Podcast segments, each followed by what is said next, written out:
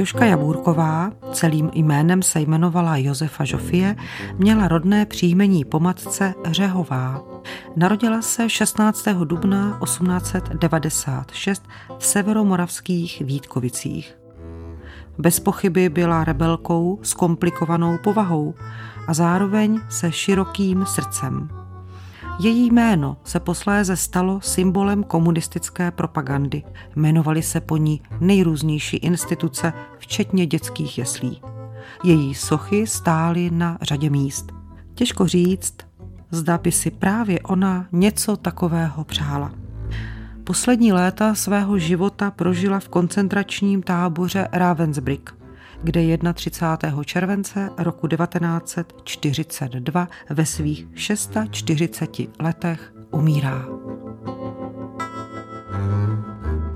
Byla obětavá, zanícená, oddaná. Až do smrti byla vděčná straně, že ji vyzdvihla, že ji udělala, že ji poslala na Leninskou školu do Moskvy. To byl její vrchol života řekla o ní Hana Švetovská Housková, její spoluvězenkyně z koncentráku. Souhlasí s tímto názorem hospořadu historička doktorka Pavla Plachá? Já si myslím, že Hana Housková velmi dobře vystihla, jak důležitá pro Jošku Jaburkovou byla komunistická strana. Ona hrála od určitého okamžiku zásadní roli v jejím životě – Kolem KSČ se točila její práce, její kariéra, její vztahy, zkrátka celý život a platilo to až do konce jejího života v koncentračním táboře. Josefa Žofie, zvaná Joška, se narodila 16. dubna roku 1896 ve Vítkovicích u Ostravy. Do jaké rodiny přišla? Narodila se svobodné matce, švadleně a nešce Řehové. Její otec byl neznámý. Joška vyrůstala tudíž v poměrně chudých poměrech a navíc byla matkou vychovávaná ve velmi přísném katolickém duchu. Podle vzpomínek byla její matka velmi přísná a ve vztahu ke svému okolí i k Jošce hodně uzavřená a chladná, což malou Jošku zřejmě velmi těžce poznamenalo. Její matka potom onemocněla. Co to znamenalo pro Jošku? Její matka onemocněla tuberkulózou, těžkým revmatismem a museli se obě stěhovat do levného podnájmu na Vítkovickou periferii. Přesto Joška chodila do školy. Jaké měla vzdělání? Joška navštěvovala Českou měšťanskou školu ve Vítkovicích. Byla docela šikovná žákyně. Chtěla se stát učitelkou, ale na studia nebyly peníze, takže po ukončení měšťanky šla na tříletou průmyslovou školu pro ženská povolání a při ní si udělala alespoň kurz pro učitelky mateřských škol. Maminka Jošce umírá, když jí bylo 19 let. To bylo pro Jošku velmi těžké období. Bylo to vlastně v době první světové války, když o svoji maminku přišla a navíc údajně v té době prožila i první milostné rozčarování, což Jošku vlastně přivedlo až do té situace, že se pokusila o sebevraždu. Znamenalo to, že to byl souběh okolností, zaspekulujme si, a nebo už se ukazovaly nějaké její osobnostní rysy? Ten věk 19 let je ještě poměrně malý, nízký, takže určitě v té době je člověk citlivější k určitým věcem, ale možná už to naznačovalo některé její pozdější vnímání světa a tak podobně. Kde v té době pracovala, jak žila, když zůstala úplně, řekněme, sama na světě? Ona začínala jako vychovatelka v jedné vítkovické rodině, ale právě po tom pokusu o sebevraždu už musela z té rodiny odejít, dostala výpověď a musela si najít nové zaměstnání. Stala se úřednicí ve Vítkovických železárnách, takzvanou kanclajdínerkou, což vlastně byla taková pomocná síla pro všechno. Na této pozici pokračovala v nemocnici ve Vítkovických železárnách. Jožce bylo 22 let, když skončila první světová válka a v roce 1918 vznikla Československá republika. A pro ní to byla i zásadní změna v jejím životě. Přestěhovala se totiž do Prahy. K tomu došlo tak, že se zamilovala do jednoho italského zajatce ještě ve Vítkovicích a byla rozhodnutá odejít s ním do Itálie. Společně cestovali přes Prahu, jenže tam se pak ukázalo, že Joška nemá potřebné dokumenty a musela v Praze zůstat. Ital odjel a Joška už se do Vítkovic nevrátila. Co v té Praze dělala? V Praze si zase našla místo vychovatelky v rodině jednoho lékaře a po čase se tady seznámila, se objevil další muž v jejím životě, Stanislav Jabůrek, kterého si vzala za manžela. Tehdy vlastně v sobě objevila nový talent a pravděpodobně pod vlivem manžela Vstoupila do košířské organizace sociálně demokratických dělnických tělocvičných jednot a začala se starat o malá děvčata, stala se jich cvičitelkou. Zřejmě ji také přitahovala i aktivita ve veřejném životě, také politická. To ji nakonec dovádí až do komunistické strany Československa. Jako zapálenou aktivistku ji poslali studovat do Moskvy na vysokou tělovýchovnou školu. Po návratu převzala týdeník Rozsévačka. Věnovala se mu s několika přerušeními, dva roky studovala Mezinárodní leninskou školu v Moskvě, až do roku 1938. Pod pseudonymem také krátce redigovala časopis Kytice. Uvádějí autorky Barbara Osvaldová a Jana Čeňková v knize Česká publicistika mezi dvěma světovými válkami. Tak zůstaňme u Moskvy, kam se Joška Jabůrková vydala studovat. Ona eh, už předtím v Moskvě několikrát byla jako delegátka federovaných dělnických tělocvičných jednot, což byly vlastně jakoby ty komunistické tělovýchovné organizace. A v roce 1927 tam odcestovala za jiným účelem, a to na roční studium na Mezinárodní tělovýchovný institut do Moskvy Infiskult. Vedle kurzů anatomie nebo fyziologie se jí tam dostalo patřičného politického školení.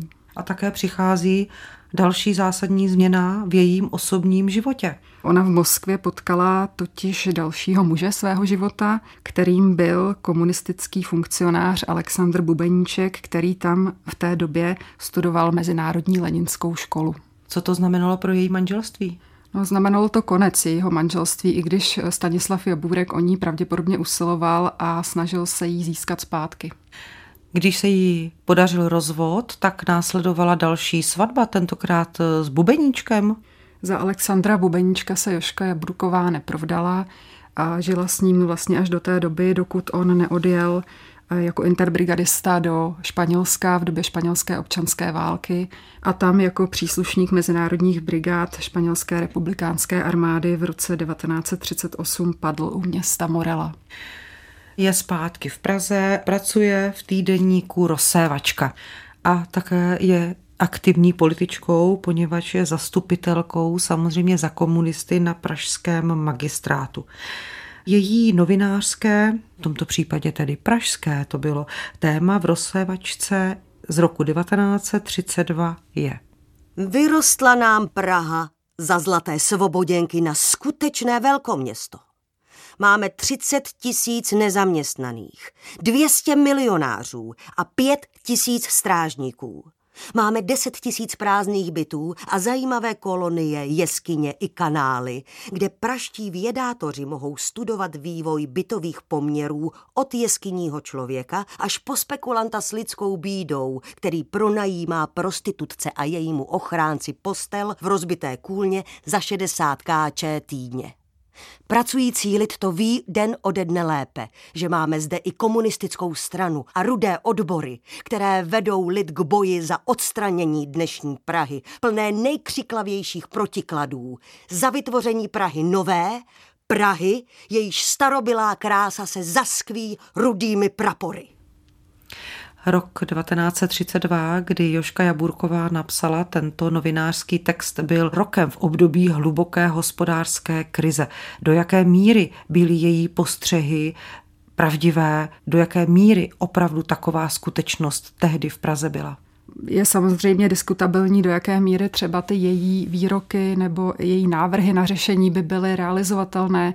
Ona v tom zastupitelstvu vystupovala jako opozice, čili ty její návrhy vlastně nikdy neměly šanci projít nějakou skutečnou zkouškou rozsévačka, do které psala politické texty, ale nebyla příliš čteným týdeníkem. Čtenářky nechtěli taková propagandistická politická školení, jak píší ti, kdo se zabývají dějinami publicistiky. Co chtěli čtenářky i ty dělnické ženy číst v rozsévačce, abychom si uvědomili, jak ta Joška Jabůrková měla složité okolí preferovali žánry lehčího typu, jako například hvězdu československých paní a dívek nebo oblíbenou Pražačku, což byly zrovna tituly, se kterými Joška Bůrková cíleně bojovala a snažila se přetáhnout čtenářky těchto periodik na svoji stranu.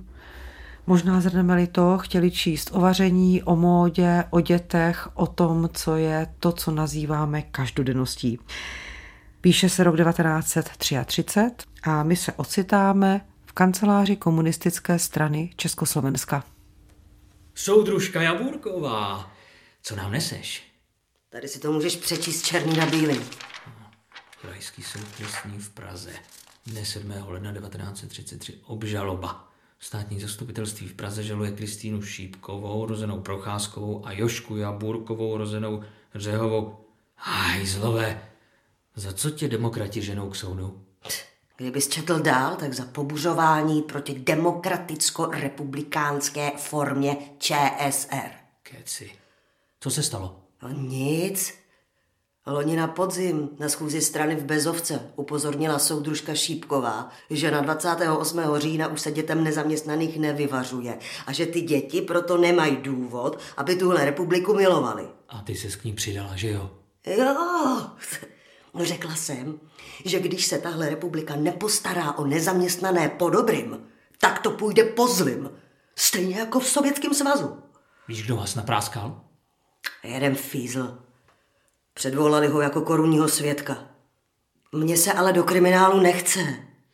Kdy je to hlavní líčení? Co já vím, dlouho čekat nebudou. Pomůže mi strana. No, svoje právníky sice máme, ale z toho by tě nevysekali. Na nějakou dobu zmizíš. Pojedeš do Moskvy. A tam už jsem byla. Víme. Teď tě strana pošle studovat Mezinárodní leninskou školu. Joška nakonec na doporučení svého kolegy a skutečně do Moskvy odjela, a to na falešný pas, a zůstala tam dva roky. Hmm.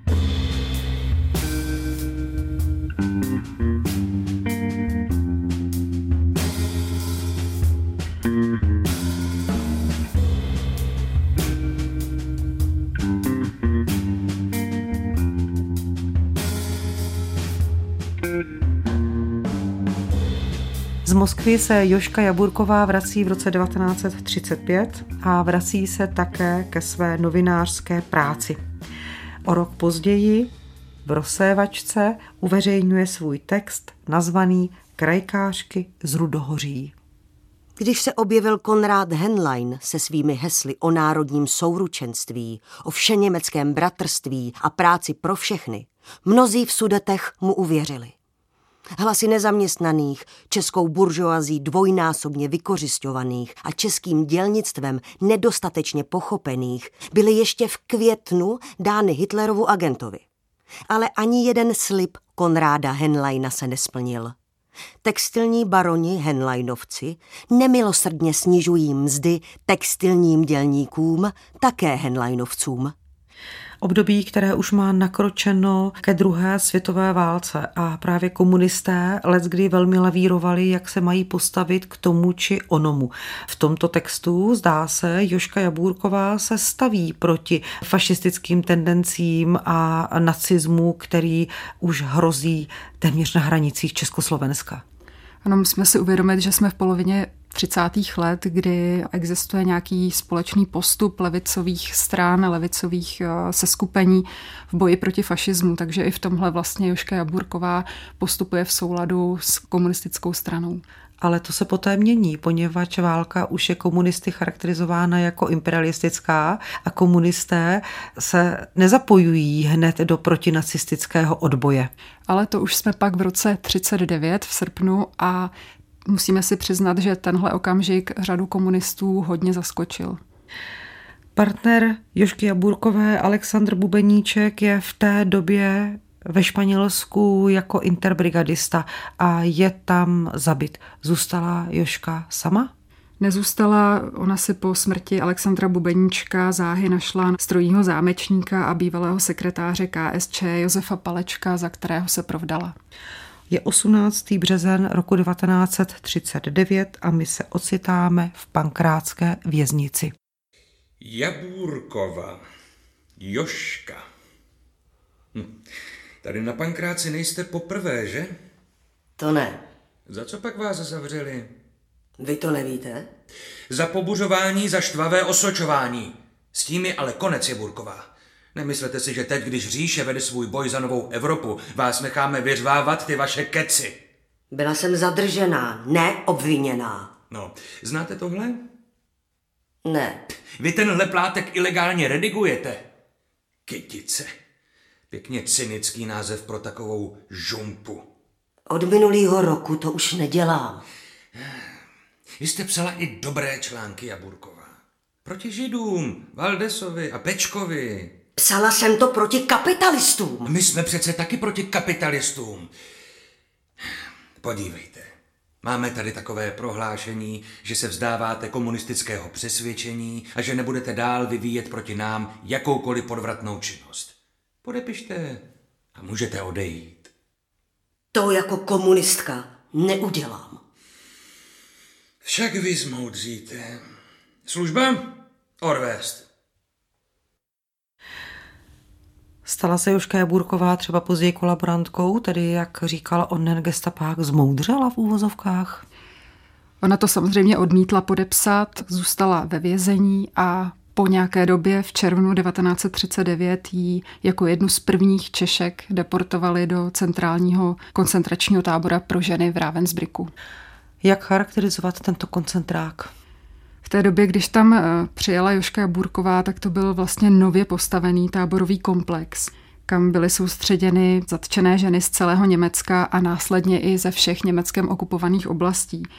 Na začátku šlo ještě po relativně slušný tábor, kde každá vězeňkyně měla například svoji vlastní postel, byla tam celkem dobrá hygiena, ale postupně se ta situace zhoršovala, přibývalo tam vězeňky z dalších zemí, na ubytovacích blocích se objevily vši, ta situace tam pak byla skutečně nesnesitelná. V dubnu roku 1942 Joška svému manželovi Josefu Palečkovi napsala tento dopis. Milovaný Joško, tak jsou zase moje narozeniny. A dnes před třemi lety jsem tě viděla naposled.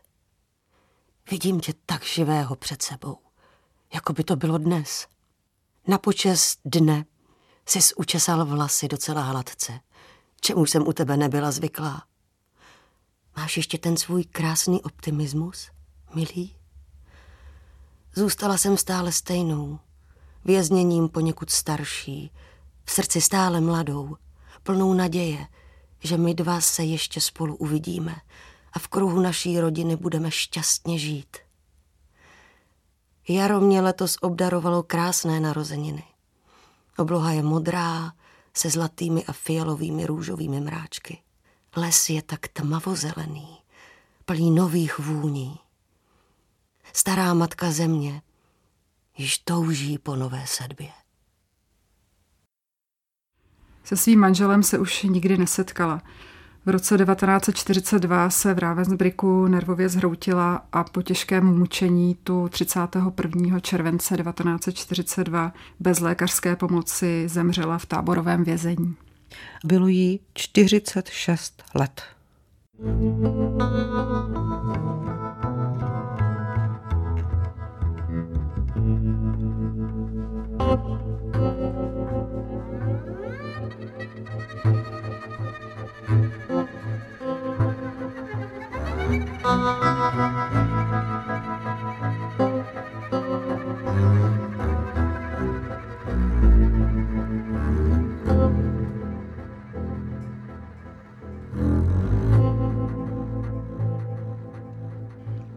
Stala se hrdinkou, milovanou především našimi ženami.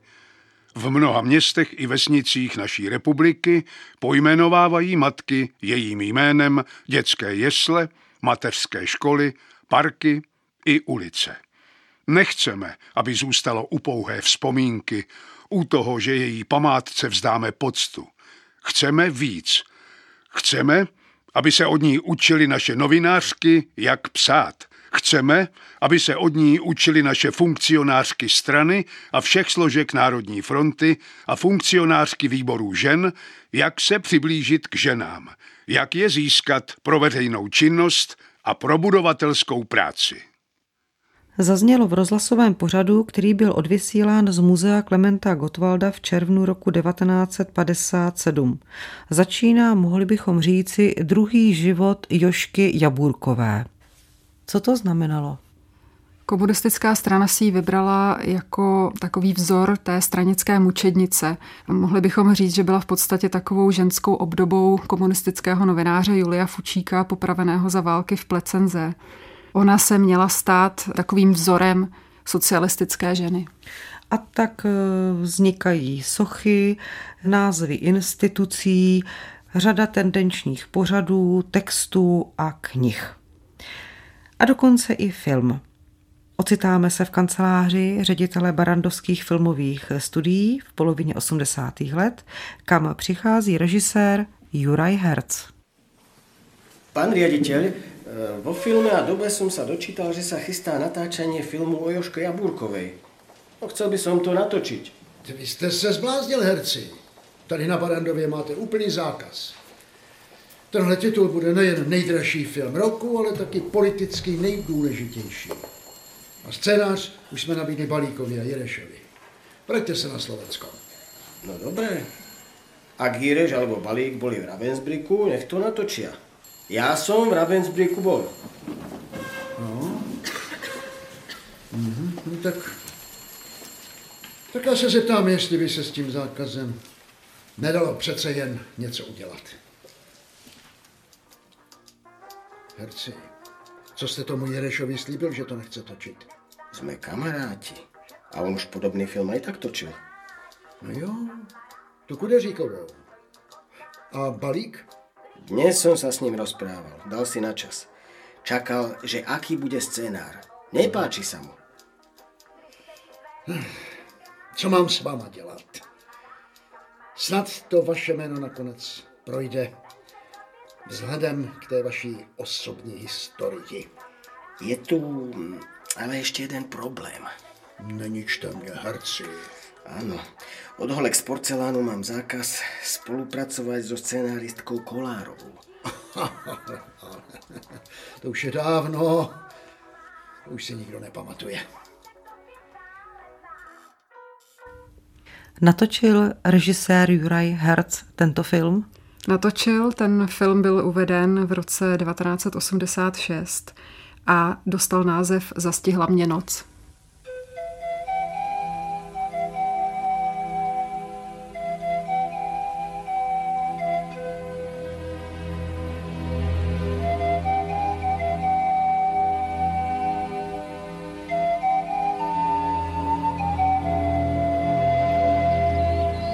Podívej, maminečko, ten je krásný.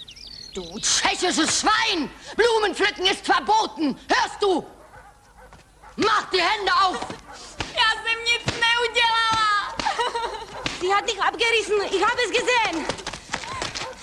Sie hat die Blume nur aufgehoben, damit sie niemand zertretet. Was ist los? Bewegung! Bewegung! Ihr verfluchten Scheißkerle!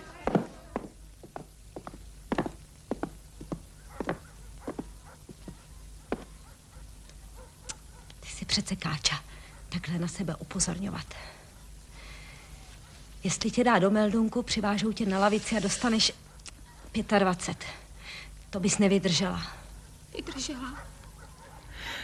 Jaké byly reakce návštěvníků kin a jaké vůbec byly reakce společnosti na to, řekněme, vytváření modly Jošky Jabůrkové, která už téměř ztrácela rysy normální ženské? Těžko říct, jak se k tomu stavila veřejnost, ale ten eh, hercův eh, film byl poměrně úspěšný, dostal i významné ocenění a i přes ten zjevný propagandistický tón, který tam musel být přítomen, ten film zkrátka vznikl v době takzvané normalizace, tak eh, hercovi se podařilo podle mého názoru skutečně natočit působivý snímek, který si najde své diváky i dnes. Víme, že on sám i jeho rodiče zažili koncentrační tábory. Podařilo se mu tedy upozadit tu pseudomodlu komunistické propagandy a zaznamenat příběh eh, ženy, byť komunistky, ale ženy v tragickém prostředí nacistického koncentračního tábora? Ano, on o tohle usiloval vlastně od začátku, přesunout to těžiště toho zájmu z té její politické aktivity ve 30. letech na to její věznění v Ravensbrücku a vlastně ten děj celého toho filmu do Ravensbrücku zarámoval. Proč můžeme Jošku Jabůrkovou zařadit mezi osudové ženy? Otázka pro hosta pořadu, historičku doktorku Pavlu Plachou. Byla nekompromisní, zcela odaná komunistické straně. Její vidění světa bylo do značné míry černobílé, ale na druhou stranu to byla žena, která věřila tomu, co dělá a šla si prdě za svým. Vy jste autorkou knihy z přetrhané životy. Právě ta se zabývá osudy československých vězenkyň v Ravensbrücku. V čem je příběh Jošky Jaburkové jiný než ostatních žen? Já si myslím, že to je tím druhým příběhem, kde z ní komunistická propaganda v podstatě se snažila udělat takovou modlu, ačkoliv ona sama by si to pravděpodobně nepřála.